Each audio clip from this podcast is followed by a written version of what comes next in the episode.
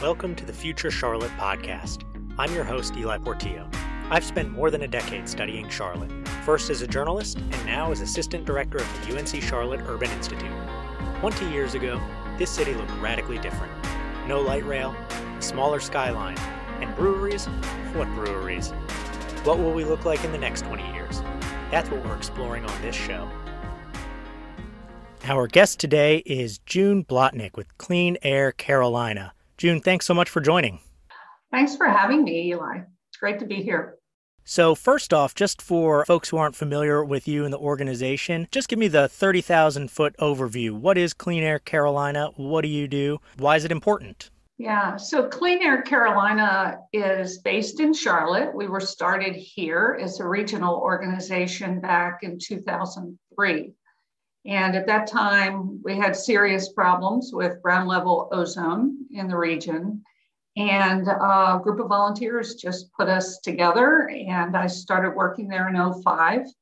Um, and so, you know, originally our focus was on the Charlotte region, what kind of solutions and strategies were out there to reduce ground level ozone. And eventually we um, worked our way across the state. So we're currently a statewide organization uh, working on solutions that advance cleaner air and obviously working on climate change solutions as well. So, what is the state of our air in the Charlotte region? And are we doing better or worse than we were when you joined the group, of, I guess, about 16 years ago? Yeah, so that's always a good question to start with.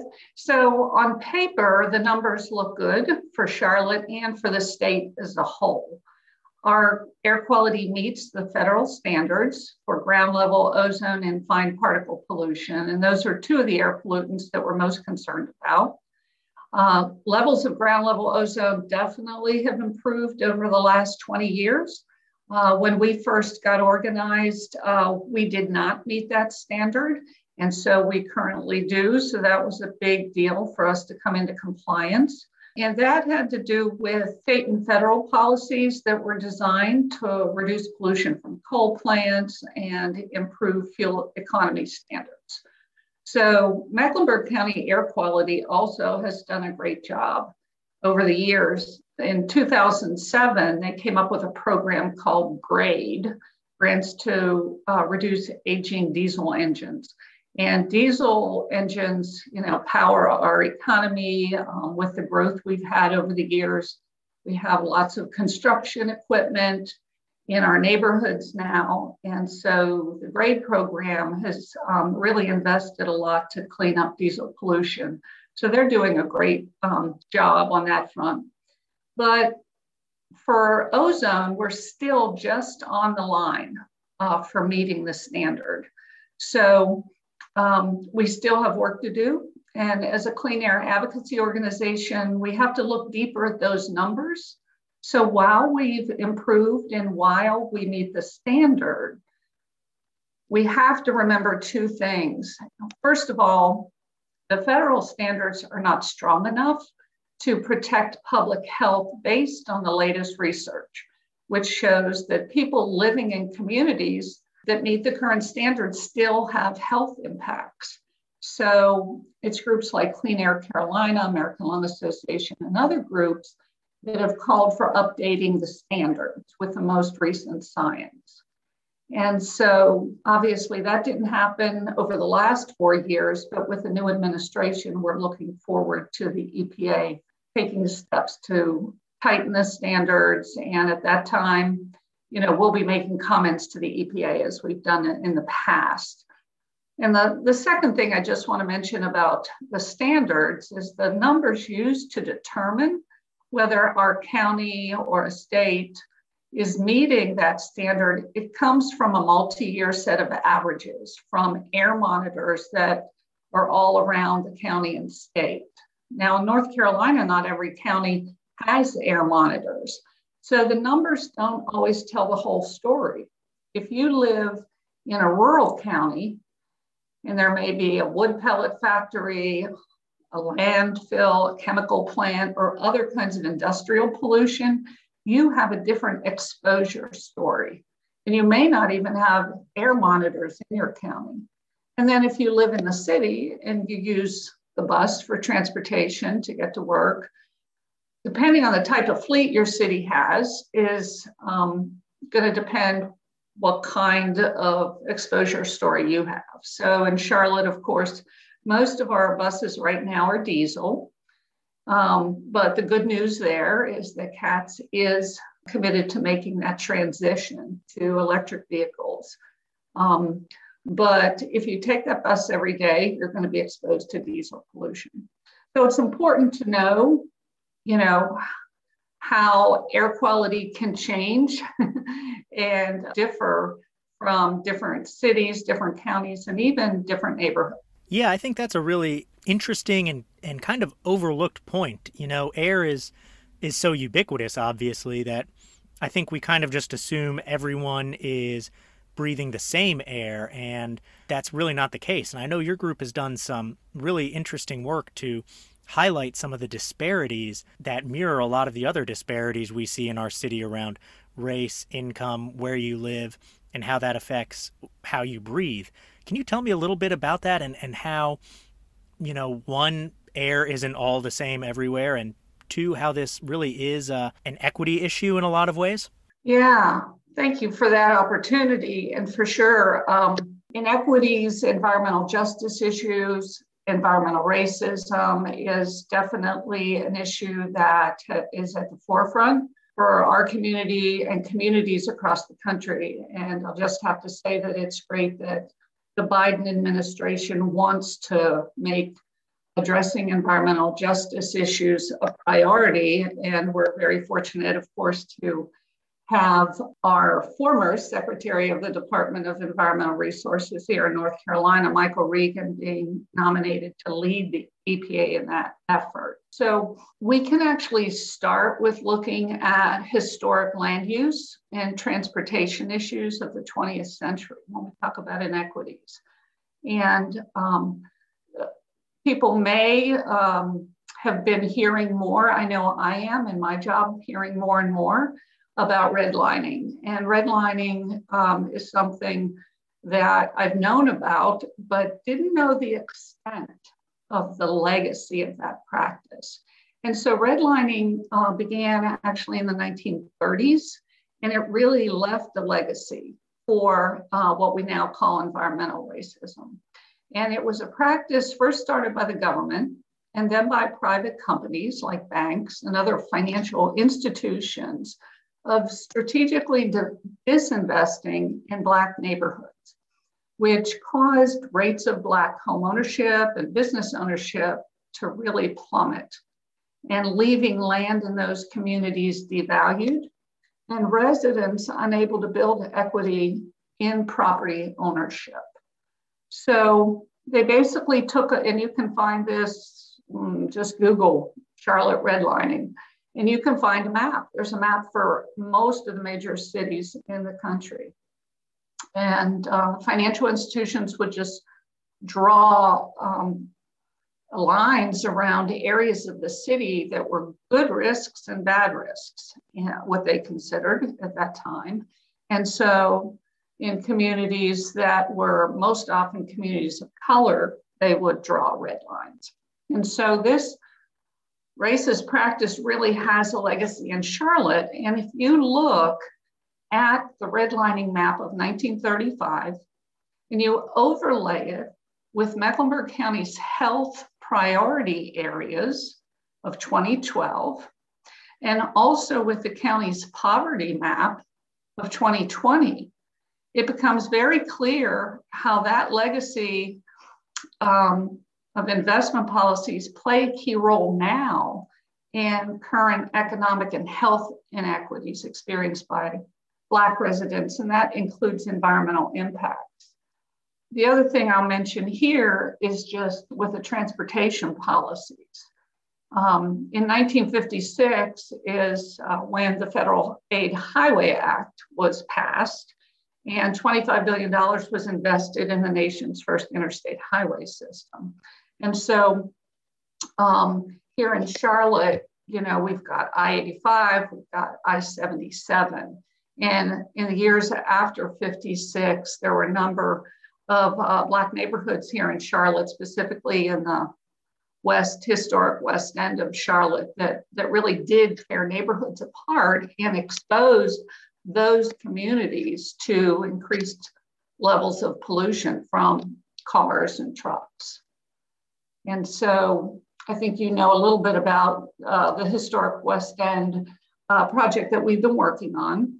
And I can talk about that for a few minutes. Yeah, I think that that is a really good example of or showing how this is having concrete effects and also gets to the issue of the air looks the same in the historic West End as it does in a lot of South Charlotte neighborhoods. You know, it's not like giant visible clouds of smoke from smokestacks, which I think sometimes makes it harder for people to see or to understand that there are different levels of pollution. And I think your project has done a really good job of making the invisible visible for people. Definitely. And that's really our goal and has been our goal for a long time is how do we make air pollution visible?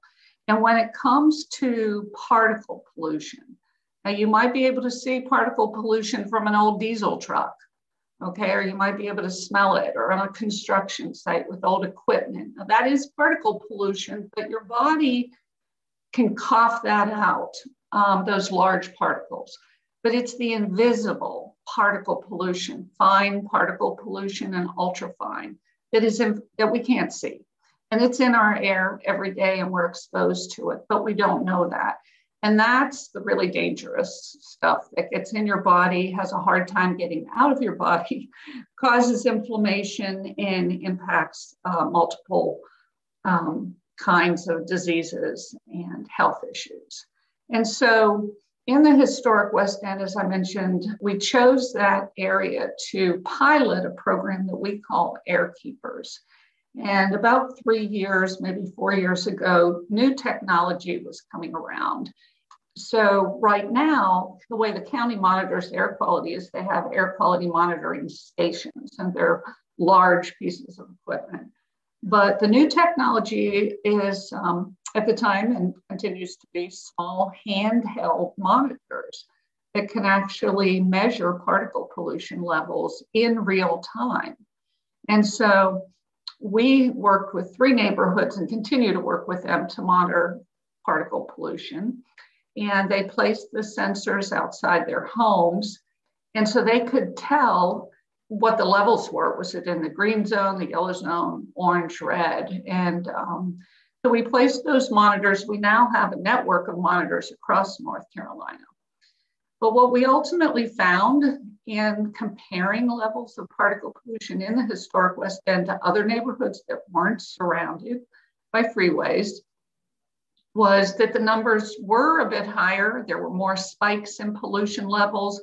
One example was um, a situation where there was street paving going on in the neighborhood that day, and one of the air keepers called and said, My you know, my monitor is really going crazy here. And, um, you know, that's what it was connected to. And so, you know, that kind of information can help people take steps to prevent exposure by closing windows or letting other people know to stay inside, that kind of thing. But the key point here is that the inequities of the past contribute to health impacts of today. And so, even if the pollution levels had been the same, the damage has already been done to communities of color in terms of exposing residents to decades of pollution from the highways and what we call other social determinants of health. And so those are those have to do with it could be housing, it could be access to fresh fruits and vegetables, as we know, um, access to healthcare services, education and job trainings, those social things that actually affect your health and not just environmental exposures. And so, as a result, Black and Brown communities have disproportionate health disparities like higher rates of asthma, diabetes, and other illnesses. So, these pre existing conditions can shorten lifespans and make individuals at higher risk specifically, we're seeing that with the pandemic right now. So it's important to understand the inequities and to really take actionable steps to protect the health of people in those communities. And one of the things that happened as a result of that monitoring was the residents went to the county commissioners and uh, asked for a federal particle pollution monitor station in the historic West End. And they did get that. And it's located in a park next to Friendship Missionary Baptist Church. And that can be used to educate people about air pollution and um, you know actions they can take to protect their health.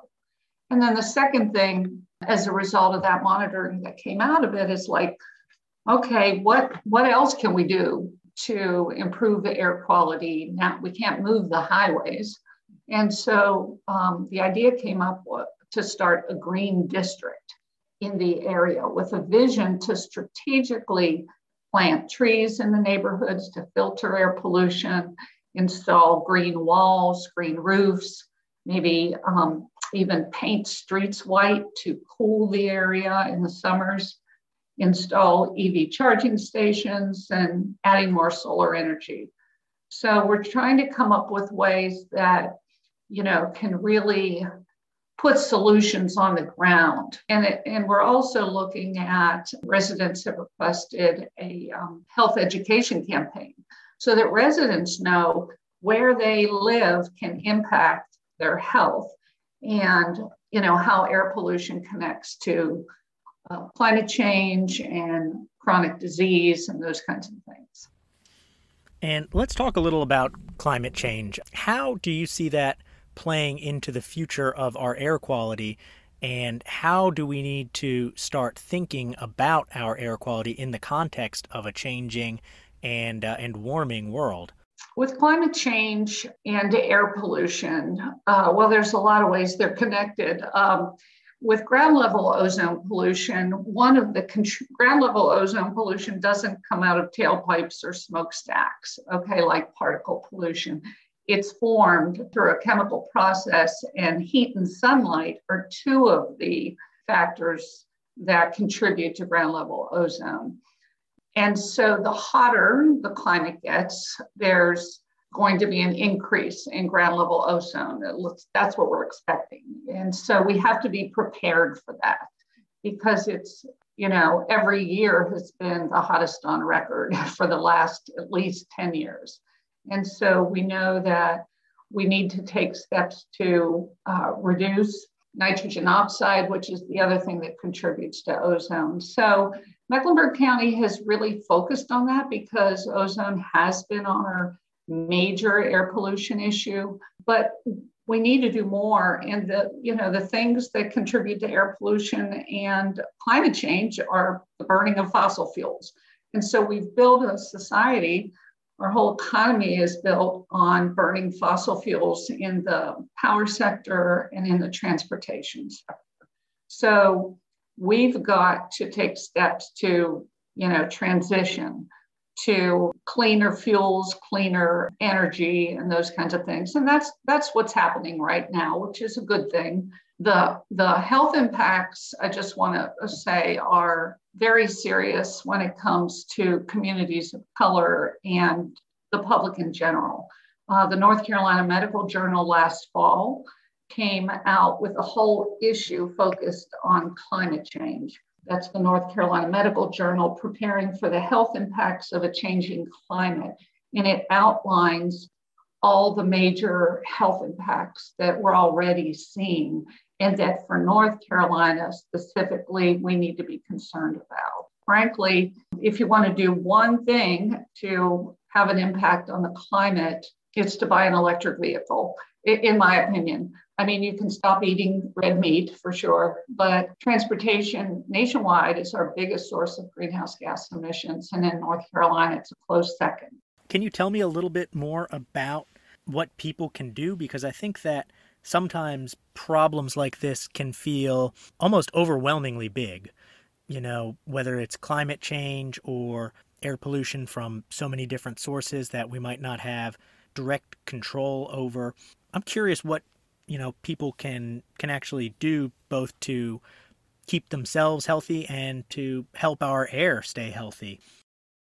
Yeah, so definitely anything you can do to reduce your carbon footprint in the transportation sector. So, of course, we've seen evidence of that during the pandemic, right? When the cars were off the road. And especially in cities around the world that had terrible air quality, you can definitely see that. We actually got a really good deal on our electric car we bought a few years ago with rebates from Duke Energy, I think the federal government, the car dealership, you know, and it was it ended up being under fifteen thousand dollars. So uh, the second car we have is a hybrid electric. So if you know if you can't afford an electric, full electric, which is totally emissions free, you can look at hybrid electrics on the market. Obviously, uh, Charlotte's doing a, a good job at trying to expand our light rail system and bikeways and greenways and things like that. So the transportation area is one thing you want to um, look at in your personal lives. And then the second area is um, energy. Uh, Duke Energy is, um, you know, still has some coal plants in the area, natural gas plants, still burning the fossil fuel, but they're also making a commitment to renewable energy and electrification of the transportation system as well. But with energy, uh, there is a rebate. Duke Energy has a rebate uh, for solar installations, and uh, those rebates are available in January at the beginning of the year for rooftop solar. You know, we have a lot more companies in Charlotte and around the state that are offering, um, you know, solar installations, which is all good. We have to green the grid. And so uh, I would encourage people to look at that as an option Clean Air Carolina did a bike solar tour in Plaza Midwood a few years ago, and we just rode bikes around all the different houses that had solar and were, were able to talk to homeowners uh, about what it's meant for them.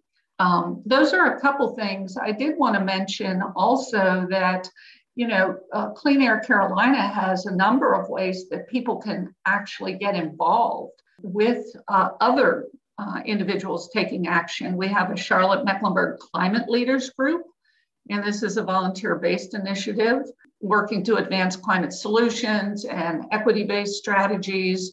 We work closely with the City of Charlotte on their Sustainable Energy Action Plan that uh, they passed a few years ago.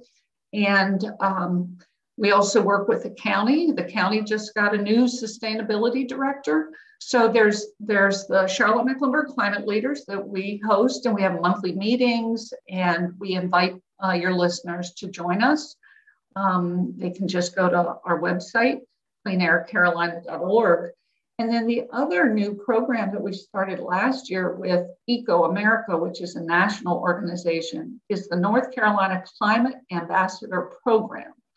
And this program works to engage more and more North Carolinians um, in working on and advocating for stronger solutions to meet our low carbon goals. So we have regular training sessions and, and meetings where people can share uh, actions that they're taking on the local level.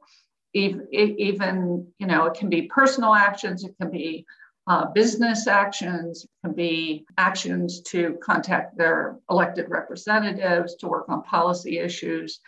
And our next training, it's a free training, is March 16th and 17th. Again, Clean Air Carolina um, slash climate dash advocacy is where you can get more information. So so we hope to see more people joining that. It's this group is so excited about having an opportunity to talk to other people about climate change and what can I do about it. And actually, after the last training, there was a group um, that reached out and said, we need to understand what climate justice is. You know, and we what is environmental justice and how is all this connected?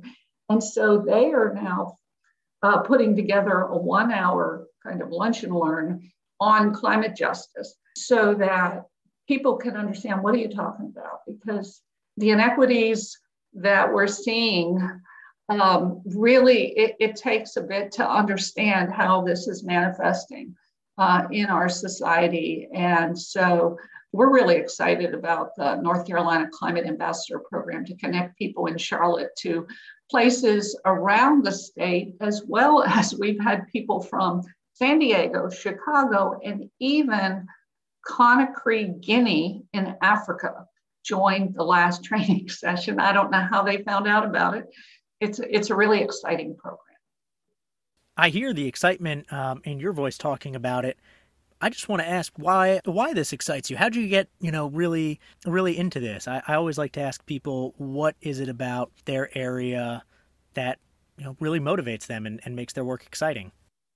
Yeah, well, that's a good question. Um, ironically, I grew up in Pittsburgh in the 60s and 70s, where there were lots of steel mills and ironworks and other industries relating to coal. And uh, so I grew up in a city where there was a lot of air pollution.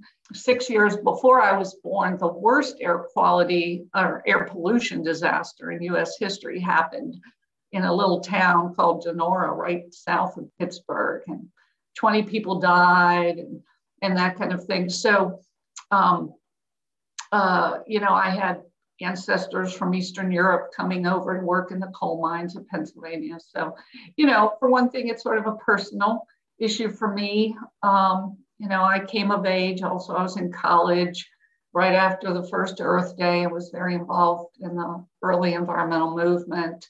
But for me, it this work has always been about justice. It's it's not right when we build an economy on fossil fuels, which cause people to get sick and die prematurely. You know, we're now 20 years into the 21st century, and we know what environmental toxins are dangerous, but we continue, you know, to put these short-term economic interests over what we know are long-term public health consequences. And, and we continue to give air permits uh, or permission to companies whose practices can make us sick. So you know, um, justice is a big issue, and it's always been for me in my nonprofit work over the over the years. So that tells you a little bit about why I do what I do. And uh, the final question as we uh, get close to wrapping up here. If you had a magic wand and you could wave it and change any one thing in the Charlotte region to improve our air quality, what would you what would you pick and what would you change? Mm.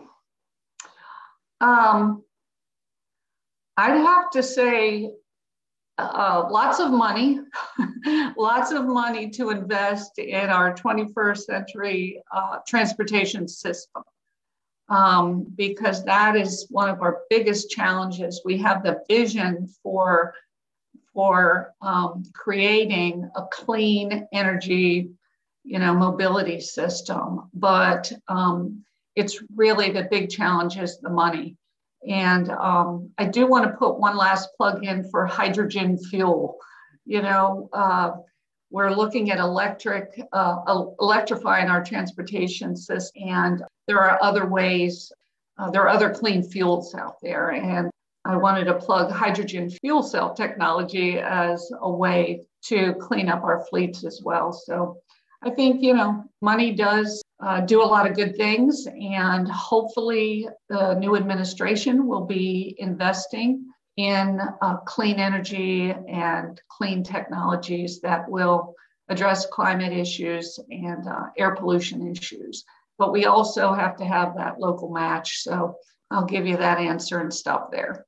Well, thank you so much for taking the time to join us. Uh, I know you already mentioned a few places that folks can go to learn more and get plugged in. But one more time, what's your website and what's the best way for people to connect with what you're doing? Yeah, so it's very simple. Cleanaircarolina.org is the website. And to get to our climate advocacy opportunities, it's just cleanaircarolina.org um, backslash climate dash advocacy. Or you can just Google North Carolina climate ambassadors or Charlotte Mecklenburg climate leaders. We welcome your engagement. Thank you so much. I appreciate it and have a great rest of your day. You too, Ely. Thank you. Thanks for joining us on the Future Charlotte podcast, produced by me, Ely Portillo, at the UNC Charlotte Urban Institute. Keep looking to the future, Charlotte.